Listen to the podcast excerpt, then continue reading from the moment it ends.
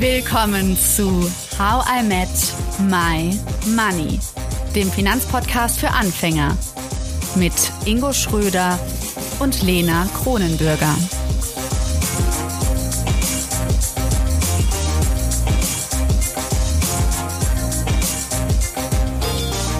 Jetzt kommt für euch Teil 2 mit der Finanzpsychologin Monika Müller. Was glaubst du? Trennen sich viele Menschen wegen Geld? Monika Müller würde jetzt mit Jein antworten, denn es geht ja nicht direkt um Geld, sondern eben um die Projektionsflächen, die Geld einnimmt. Was sie uns rät, damit wir langfristig gute Beziehungen führen können, das erfahrt ihr jetzt. Ich würde mal gerne konkret auf das Thema kommen, was du ja gerade schon angesprochen hast, Monika, nämlich das Thema Geld und Liebe. Und ich weiß ja so ein bisschen aus dem Hintergrund von dir, dass ja in deiner Anfangszeit auch das Thema Geld in oder zumindest aus seiner Wahrnehmung in Paar- und Familientherapien häufig auch ein Thema war, was aber nicht immer so angesprochen werden durfte. Was löst denn der Begriff in äh, der ähm, Gemeinsamkeit, also Geld und Liebe, wenn man zum gleichen Atemzug nennt, bei dir so aus, wenn du das zusammenhörst? Ja, also ich muss sagen, da habe ich wahrscheinlich äh, eine Menge äh, Glück äh, zu dem Thema mit ins Leben gebracht. Also für mich ist es so eine natürliche Verbindung. Aber das ist ich ja nicht typisch. Also nee. wir haben ja Umfragen auch vorher gemacht in, in, in, in, in anderen Folgen. Und äh, da war dann sowas wie, boah, wenn ich an Geld und Liebe denke, dann denke ich an Beziehung, an Ehe. Ein paar Personen haben auch an Prostitution gedacht, aber wir gehen mal heute wahrscheinlich auf das Beziehungsthema ein. Und dann kam sowas, ich habe einen Kloß im Hals, mir geht's dabei nicht gut. Ich habe auch mal bei Freunden rumgefragt und die meinen, das ist ein schwieriges Thema. Also das, was du ja gerade anfängst anzuführen, was ja total spannend ist, ist ja, glaube ich, gesellschaftlich bei den meisten komplett andersherum. Das ist so. Ähm, ja, ich kann das natürlich nur unterstreichen, wobei ich auch sagen muss, als Psychologin, wenn man mit dem Thema arbeitet, ähm, arbeitet man natürlich vor allen Dingen auch mit denen, die sagen, da ist irgendeine da ist irgendeine Schranke oder ist ein Konflikt oder da ist irgendwas, was ich gerne ändern möchte. Ich glaube, dass es auch viele Menschen gibt, die äh, auch wie ich vielleicht das Glück hatten, das so als eine natürliche Verbindung, was meine ich denn damit erlebt zu haben. Ich heißt, das heißt ja nicht, dass ich ähm, in, der, in meiner äh, Wahrnehmung keine Konflikte ähm, mit, äh, mit, mit äh, Geld und Liebe erlebt habe. Aber äh, was ich glaube schon, was ich ähm, was bei mir der Vorteil war, und deshalb habe ich auch als Psychologe mich dem Thema Finanzen und Geld, glaube ich, widmen können, ist, dass ich da keine Trennung hergestellt habe. Ja, dass Geld in einer Beziehung für mich immer was ganz Natürliches war. Das ist da und dann streitet man sich mal, aber man gibt auch, man gibt, ähm, aber das Geld, und ich glaube, das ist das, was ich erlebt habe, und wo, was ich auch glaube, wo man hinkommen kann, dass man Geld gibt mit einer ja, ich sag mal, mit einem Respekt, mit einer Würde, mit, mit dem Gefühl von Anerkennung und auch Liebe, mhm. genau wie man andere Dinge auch geben kann. Und diesen Unterschied, den habe ich ja nicht so gemacht und konnte deshalb, glaube ich, auch ganz ja, neugierig auf das Thema zugehen. Ja, und sagen, ja, da gibt es eine Verbindung, ist ganz natürlich. Und wenn die mal nicht äh, gut ist oder wenn es da Konflikte gibt, dann gucken wir einfach hin und lösen die und nehmen das Geld sozusagen als, ja, als Sprachrohr oder als Botschaft mit rein, ja, als ob da noch so eine, in Anführungszeichen, dritte Person sitzen würde. Ähm, weil, wenn Geld in den Raum kommt, sich in der Beziehung immer irgendwas in Bewegung, äh, ja, in Bewegung setzt. Das ist so eine Beobachtung, die ich auf jeden Fall in der, also in allen Situationen machen konnte, äh, wo ich Menschen begleite. Äh, ihre eigenen Themen zu Geld aufzulösen. Also wenn zum Beispiel jemand ein, also nicht eine neue Stelle anfängt und viel mehr Geld verdient auf einmal, das ist so dann so eine Situation, wo zum Beispiel Geld sich ändert und dadurch auch die Beziehung? Ja, auf jeden Fall, weil wir haben ja in jeder Beziehung, ich sag mal, bestimmte Konstellation bis zu einem bestimmten Zeitpunkt. Nehmen wir mal den das Einfache, das Klassische, dass vielleicht äh, zwei Personen, zwei Menschen zusammen sind, die ähnlich viel Geld verdienen. Ja? Und dann mhm. verändert sich das, wie Sie gesagt haben. Einer mhm. nimmt eine Stelle an und verdient plötzlich sehr viel mehr. Mhm. Und dann kommt die Beziehung in eine Dynamik.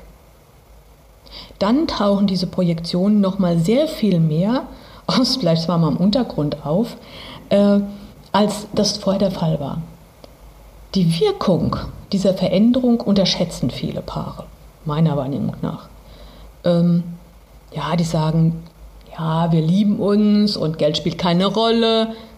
Aber das ist Quatsch, weil wenn wir das Wort Geld durch das Wort Ich ersetzen, ja, dann kommt in dem Moment, wo der eine mehr und der andere weniger hat, das eine Ich des einen mehr kriegt mehr, mehr, mehr Raum vielleicht in der Beziehung und das andere Ich zieht sich irgendwo auf einen kleineren Platz zurück, wenn die beiden das nicht bewusst angehen.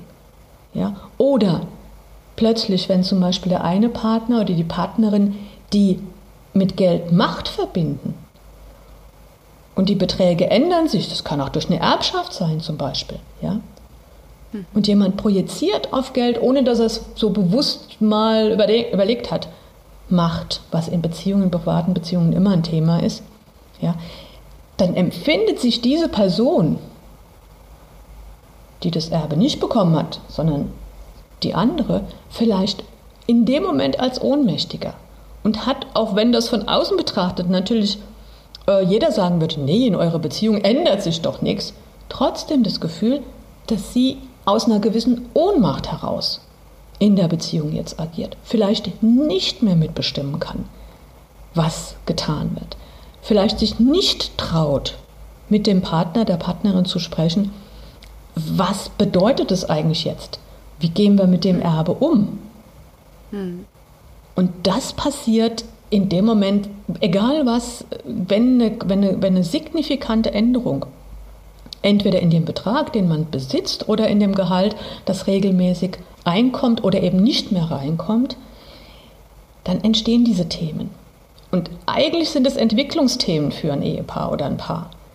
Aber wenn die nicht bewusst angesprochen werden können, weil das Paar das gar nicht weiß oder keine Idee dazu hat, wie es machen soll, dann würde ich mal sagen, gebe ich Brief und Siegel, dass das über kurz oder lang zu Spannungen führt.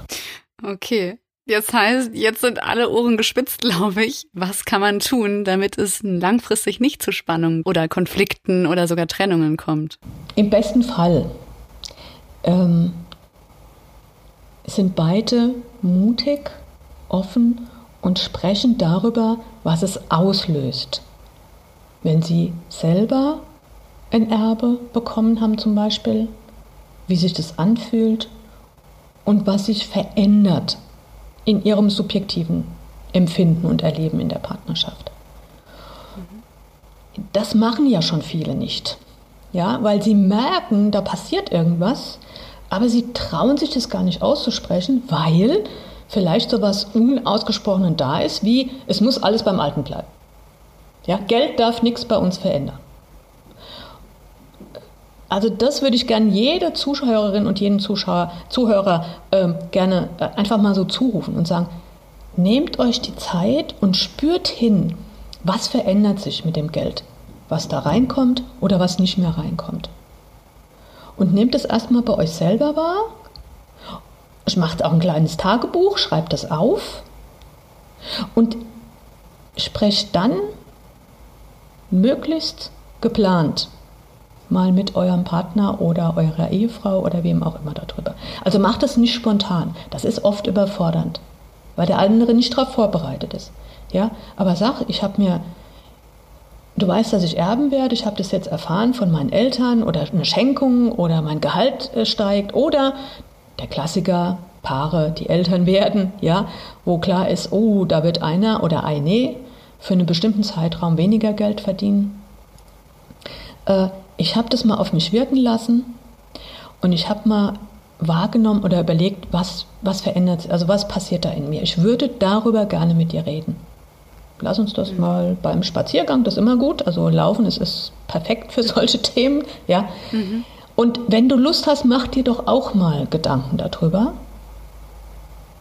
Schreib es vielleicht auch auf und lass uns das mal in Ruhe austauschen.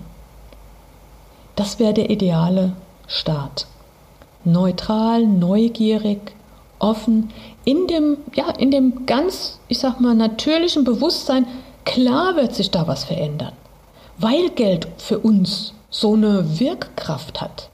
Ja, ihr, kennt meinen berühmten Spruch, ja, äh, dieser Blick auf den Kontoauszug. Warum löst er was aus? Der löst bei jedem von uns was aus. Und das ist bei so größeren Veränderungen logischerweise noch viel intensiver. Und das, die Emotionen. Die Emotionen. Ja, natürlich. Ich freue mich, ich ärgere mich. Ich fühle mich mächtiger. Auch derjenige, der das Geld bekommt und der unbewusst vielleicht auf Geld Macht projiziert. Hat aber bisher nicht viel Geld gehabt. Also war das für ihn oder für sie kein Thema. Und spürt jetzt plötzlich, ich werde eine Schenkung bekommen. Was weiß ich, 500.000 Euro, 50.000 Euro. Das ist ganz egal. Das ist auf jeden Fall ein Betrag, der für mich relevant ist. Und ich merke in mir, kommen plötzlich so Gedanken auf, dass ich das Geld für mich auf ein eigenes Konto legen will, dass ich da vielleicht mit meinem Partner, meiner Partnerin gar nicht drüber reden will. Und dann schäme ich mich vielleicht selber vor mir und meinen Gedanken, die da auftauchen. Und das ist, sagen wir mal, das ist die Falle, ja. Weil ich muss das in den Kontakt in einer guten Beziehung bringen nicht, weil ich dann äh, die, in Anführungszeichen, was die Angst ja ist, die Macht abgebe, sondern weil ich in einer guten Beziehung immer ein Machtspiel habe. Das heißt, der eine ist mal mächtiger, der andere ist mächtiger. Wir teilen uns mal die Macht und es ist ein dynamischer Prozess, über eine, wenn Beziehung länger dauert, über einen ganz langen Zeitraum. Mhm. Aber es ist nie stabil. Stabilität in der Form gibt es nicht. Ja, Balance gibt es auch nicht. Balance gibt es Millisekunden und dann fängt das Ganze wieder an, dynamisch zu werden. Und das ist die Möglichkeit, die wir haben, gemeinsam zu wachsen. Aber wenn ich das bei mir selbst beobachte, ja, zum Beispiel, die Frau ist ja klassisch, weil momentan können nur Frauen Kinder kriegen, ja, vielleicht wird es mal irgendwann anders sein, ja, aber die Frau wird schwanger und das ist erstmal toll und dann kommen diese Überlegungen, wie gehen wir damit um? Und dann sitzt die im Bus, fährt zur Arbeit und denkt, okay, wenn ich mich jetzt entscheide, nicht mehr arbeiten zu gehen, wie fühlt sich das an, wenn sich mein Konto nicht mehr füllt? Und dann kommen Gedanken und Gefühle. Und wenn ich die für mich behalte, dann gibt es eine Distanz in der Partnerschaft, die am Anfang vielleicht klein ist aber später umso größer wird. Und ich glaube, das ist ein wichtiger Punkt, Monika, wenn ich da mal ganz kurz einhaken darf, weil wir hatten genau das Thema in einer der vorherigen Folgen, weil das in, in, in, in einer Umfrage äh, eine Zuhörerin gesagt hat, dass eben dann genauso Fragen auftauchen. Also das Gefühl, was du gerade beschreibst, ist, glaube ich, schon mal wichtig ähm, mitzunehmen, wenn ich da, da nachdenke und es dann nicht kommuniziere. Und dann, ich will mal die Gedanken mit reinspielen, die diese Zuhörerin mit reingebracht hat, nämlich, was soll ich dann später auch in der Erziehung, wenn ich also äh, äh, äh, Care-Arbeit leiste, wenn ich ähm, keine Rentenansprüche mehr bekomme, weil ich mich um das Kind kümmere, ähm, wie man mit diesen ganzen Themen umgeht, weil dann doch, also ähm, dass da irgendwo ein Ausgleich stattfindet im Endeffekt für das, was ich tue, was aber vielleicht nicht ganz sichtbar ist. Das kam so mit rein. Das sind so die Ängste, ähm, Gedanken, ähm, die diese Zuhörer mit reingebracht hat. Ja, ich glaube, also das, was ich so aufgeschnappt habe jetzt erstmal, ist so das Wort Ängste. Und ich glaube, das ist wichtig, dass ein Paar offen ist dafür, dass wer auch immer jetzt mehr Geld oder weniger Geld äh, dann haben wird, wer Care-Arbeit macht, wer äh, bezahlte Arbeit bei einem Arbeitgeber macht oder gar selbstständig ein eigenes Unternehmen ist, ähm, dass es erlaubt ist, diese Ängste äh, auszusprechen. Dass ich Angst haben darf und das äußern darf.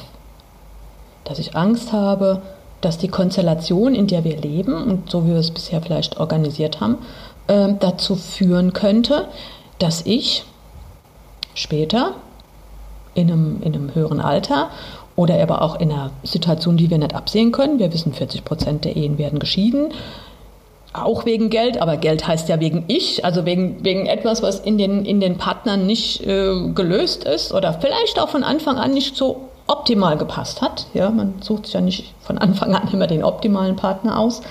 Ähm, aber dass diese, dass diese Ängste überhaupt auf den Tisch kommen dürfen ähm, und dass die Person, die Angst hat, ähm, fordern darf, dass gemeinsam nach Lösungen gesucht wird. Ich sage bewusst Lösungen, weil es gibt hier so ein Wort, was immer wieder auftaucht, was äh, sehr ähm, tricky ist, nämlich das Wort Gerechtigkeit. Mhm. Ein ganz lieber Kollege von mir, den habe ich schon mal erwähnt, Peter König, sagt immer, Gerechtigkeit ist nicht von dieser Welt. Also es gibt diese Gerechtigkeit nicht in oh einer. Das finde ich jetzt sehr deprimierend. Genau. Es gibt aber eine faire Lösung, die immer wieder auf den Prüfstand muss, weil es so dynamisch ist. Ja? Gerechtigkeit ist sowas Statisches. Wir stellen einmal einen gerechten Zustand her. Ja, mhm. aber der dauert ungefähr eine Minute oder eine Sekunde. Mhm. Aber was wir können, ist ein, eine faire Lösung entwickeln, die wir immer wieder überprüfen. Ja? Bekommt zum Beispiel derjenige, der jetzt seine Zeit in Care-Arbeit investiert, sei es jetzt in die Pflege der Eltern oder in die äh, Begleitung von einem geborenen Kind oder was auch immer. Ähm, wie wird der unterstützt? Das ist schon mal die erste Frage. Ja? Also, wenn wir glauben, dass wir das in Anführungszeichen nur durch den Ausgleich und die gerechte Aufteilung eines Vermögens oder eines Gehalts leisten können, dann haben wir nicht verstanden, dass in diesem Geld, das ich besitze, ja ganz viele Projektionen drinstecken. Und eine Projektion kann auch sein, dass ich, wenn ich weniger Geld zur Verfügung habe, mich unter Druck fühle. Zum Beispiel doch arbeiten zu gehen, um zu diesem Lebensunterhalt beizutragen, um dann vom Partner wieder wertgeschätzt zu werden. Also da gibt es ja ganz viele Konstellationen. Und wenn dann dieser Druck durch den Partner aufgelöst wird und oder geteilt wird, ja, im Sinne von einer, äh, eines ja wirklich auch gemeinsamen Rausfindens, was sind eigentlich die Trigger Points, was sind diese Pain Points, die jemand hat. Ähm, vielleicht ist es tatsächlich eine, eine, eine entsprechende ähm, Gestaltung von Geld, auf den Konten, ja, dass jemand sagt, okay, wir, ich habe jetzt ein Einkommen und solange du zum Beispiel äh, bei dem Kind zu Hause bleibst, teilen wir dieses Einkommen. Und zwar ohne Wenn und Aber, ohne Bedingung. Das kann schon mal ein erster Schritt sein, aber ich erlebe das häufig als die Fantasie, dass wenn Care-Arbeit, wenn die Familienarbeit gleich bezahlt wird wie der Manager, dass dann diese Themen aufgelöst sind. Und das ist das, was ich nicht beobachte. Wenn der Manager oder die Managerin, die das Geld teilt, immer noch mit diesem Geld Wertschätzung verbindet und sozusagen sagt, ach guck mal, ich wertschätze dich, indem ich dir einen Teil meines Geldes aufs Konto überweise, aber ansonsten nicht wertschätzend im Alltag sein kann, weil er unbewusst doch gelernt hat in der Familie, sein eigenes oder sie gelernt hat, nur derjenige, der das Geld reinbringt, ist wirklich wertvoll. Wenn ich da mal kurz einhaken darf, Monika, das ist ein ganz, ganz spannendes Feedback, was du gibst, weil genau darauf bin ich nämlich auch mal eingegangen, wo wir diese ganzen Umfragen hatten. Und äh, um auch eine Sache klarzustellen, da kam ein Feedback, weil ich habe dann gesagt, okay, es geht vor, also es geht vor allem um Wertschätzung, um Anerkennung zum Beispiel und dass das wahrscheinlich hinter dem Geld steckt und dass es eben genau das ist, dass wenn jemand ähm, das Geld nur überweist, aber das andere nicht kommt, man sich dann auch nicht besser fühlen würde. Das genau was das, was du gerade beschreibst, dann hat, dann haben vielleicht einige Zuhörerinnen wahrgenommen, ähm, dass ich meinte, okay, ähm, man braucht kein Geld, sondern nur Wertschätzung und Anerkennung. Das meinte ich natürlich damit nicht. Aber eben genau das, was du gerade beschreibst, ähm, finde ich gerade klasse, dass du das auch nochmal so siehst und auch so bestätigst, weil es hilft eben nicht nur, das pure Geld zu überweisen, wenn sich danach jemand weiterhin wie ein Arschloch verhält oder eine Arschlöchchen, keine Ahnung, wie die weibliche Form davon ist, aber ähm, wenn man danach halt ähm, äh, total sich weiter so verhält wie vorher, weil man eben genau diese Projektion darauf hat, das finde ich nochmal sehr sinnbildlich, dass man halt eben sowohl an dem Geld arbeiten kann, also das ist so die eine Hälfte, aber wenn sich das dahinter nicht verändert, also die andere Seite, dann hilft es auch nur bedingt weiter. Das finde ich nochmal so gerade für mich auch sehr augenaufreißend, dass man halt eben auf beide Sachen achten kann und wahrscheinlich das eine, der Wert dahinter und die Anerkennung noch schwerer wiegt als das eigentliche Geld. Ja, und ich würde gerne noch einen draufsetzen. Ich würde auch diejenigen, ähm, die das Geld in Anführungszeichen bekommen, bekommen sollen oder die das wenigere Geld haben, und sich damit nicht wohlfühlen, einladen, ganz ehrlich, in einem stillen Kämmerlein einfach mal zu prüfen, ob sie vielleicht mit dem Geld Wertschätzung verbinden. Und dann könnte es sein, dass diese Personen vielleicht sich selber nicht genug wertschätzen. Und wenn das der Fall ist, dann kann das externes Geld von außen diese, diesen Satz oder diesen Gedanken, ich bin wertvoll, mit und ohne Geld nicht ersetzen. Das heißt, mhm. jeder muss prüfen, ob er sich oder sie sich, wenn er zum Beispiel dann weniger verdient oder weniger geschenkt bekommt oder was auch mhm. immer, ob bei ihm oder ihr unbewusst getriggert wird, ich bin nicht so wertvoll wie andere Menschen. Das erlebe ich enorm häufig in meiner Arbeit. Und erst dann, wenn ich mich selber wertvoll empfinden kann, auch ohne Geld, kann ich dieses Geld gut annehmen. Oder um dieses Geld, ich sage mal salopp gesagt, in einer offenen, in einer offenen und klaren Form bitten oder danach fragen oder dieses, diese, die, sag mal, diese Lösung auf den Tisch legen. Wenn mhm. ich unbewusst mit dem Geld Wertschätzung verbinde und dann denke, mich wertschätzt eh keiner, weil ich kein Geld habe, dann werde ich in die Gefahr geraten, das ist so ein bisschen ja, wie der äh, Hammer und der Nagel beim Nachbarn, der eine oder andere kennt die Geschichte, dass ich meinen Partner oder meine Partnerin schon fast ärgerlich an diese Pflicht erinnern, mir möglichst die Hälfte zu geben. Mhm. Und dann löse ich schon durch meine eigene, ja, meine, meine eigene Abwertung in mir, die ich dann auf den Partner projiziere, wir hatten das ja vorhin schon, löse einen Konflikt aus und merke gar nicht, dass es nicht der Partner ist, der mich nicht wertschätzt, sondern dass in mir auch diese Wertschätzung nicht groß genug ist für mich selber. Hm. Was ist, wenn es gar nicht dann um Geld geht, sondern um Zeit? Also wenn man das klassische Rollenbild nimmt, einer ist zu Hause, einer arbeitet und man wünscht sich aber vom Partner oder der Partnerin, dass er oder sie mehr Zeit verbringt mit der Familie und weniger ans Geld denkt zum Beispiel? Ja, wenn wir jetzt wieder unsere Übung machen, heißt das ja weniger mhm. an, an das Ich denken. Ja, das heißt schon, dass der Partner und noch sind wir in der Welt, wo das überwiegend die, der männliche Teil der Partnerschaften sind, Hilfestellung braucht, Ideen braucht, wie er oder sie aus diesem Rollenbild rauskommt. Dem Rollenbild, ich bin nur was wert, wenn ich mindestens 40 Stunden die Woche arbeiten gehe und dafür gutes Geld nach Hause bringe. Meiner Erfahrung nach in der Arbeit mit Paaren ist es auch gerade bei den Paaren zwischen 20 und 30 noch ein großes Thema. Dass junge Männer immer noch ihr, ihr Selbstwertgefühl aus dieser Situation ziehen und es ihnen nicht reicht, wenn sie die Anerkennung von der Partnerin haben.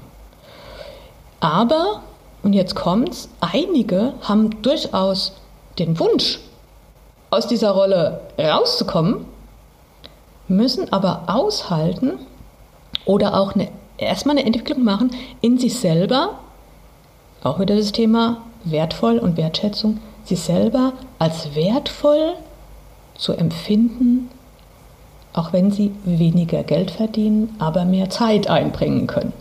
Das war Teil 2 mit Monika Müller. Nächsten Money Monday kommt dann der letzte Teil mit der Finanzpsychologin. Dann sprechen wir über den Einfluss unserer Ursprungsfamilie auf die Verbindung von Geld und Liebe. Wir lernen das Konzept der Quelle kennen und bekommen eine praktische Übung für Paare zum Mitmachen an die Hand. Schaltet also unbedingt wieder ein. How I Met My Money wird gesponsert von der Online Finanzakademie. Hier könnt ihr Kurse machen, um alles rund um ETFs, Altersvorsorge und Immobilien zu lernen. Folgt How I Met My Money bei Spotify, Deezer und Apple Podcasts, um keine Folge zu verpassen. Und bleibt bei LinkedIn, Facebook, Twitter und Instagram auf dem Laufenden.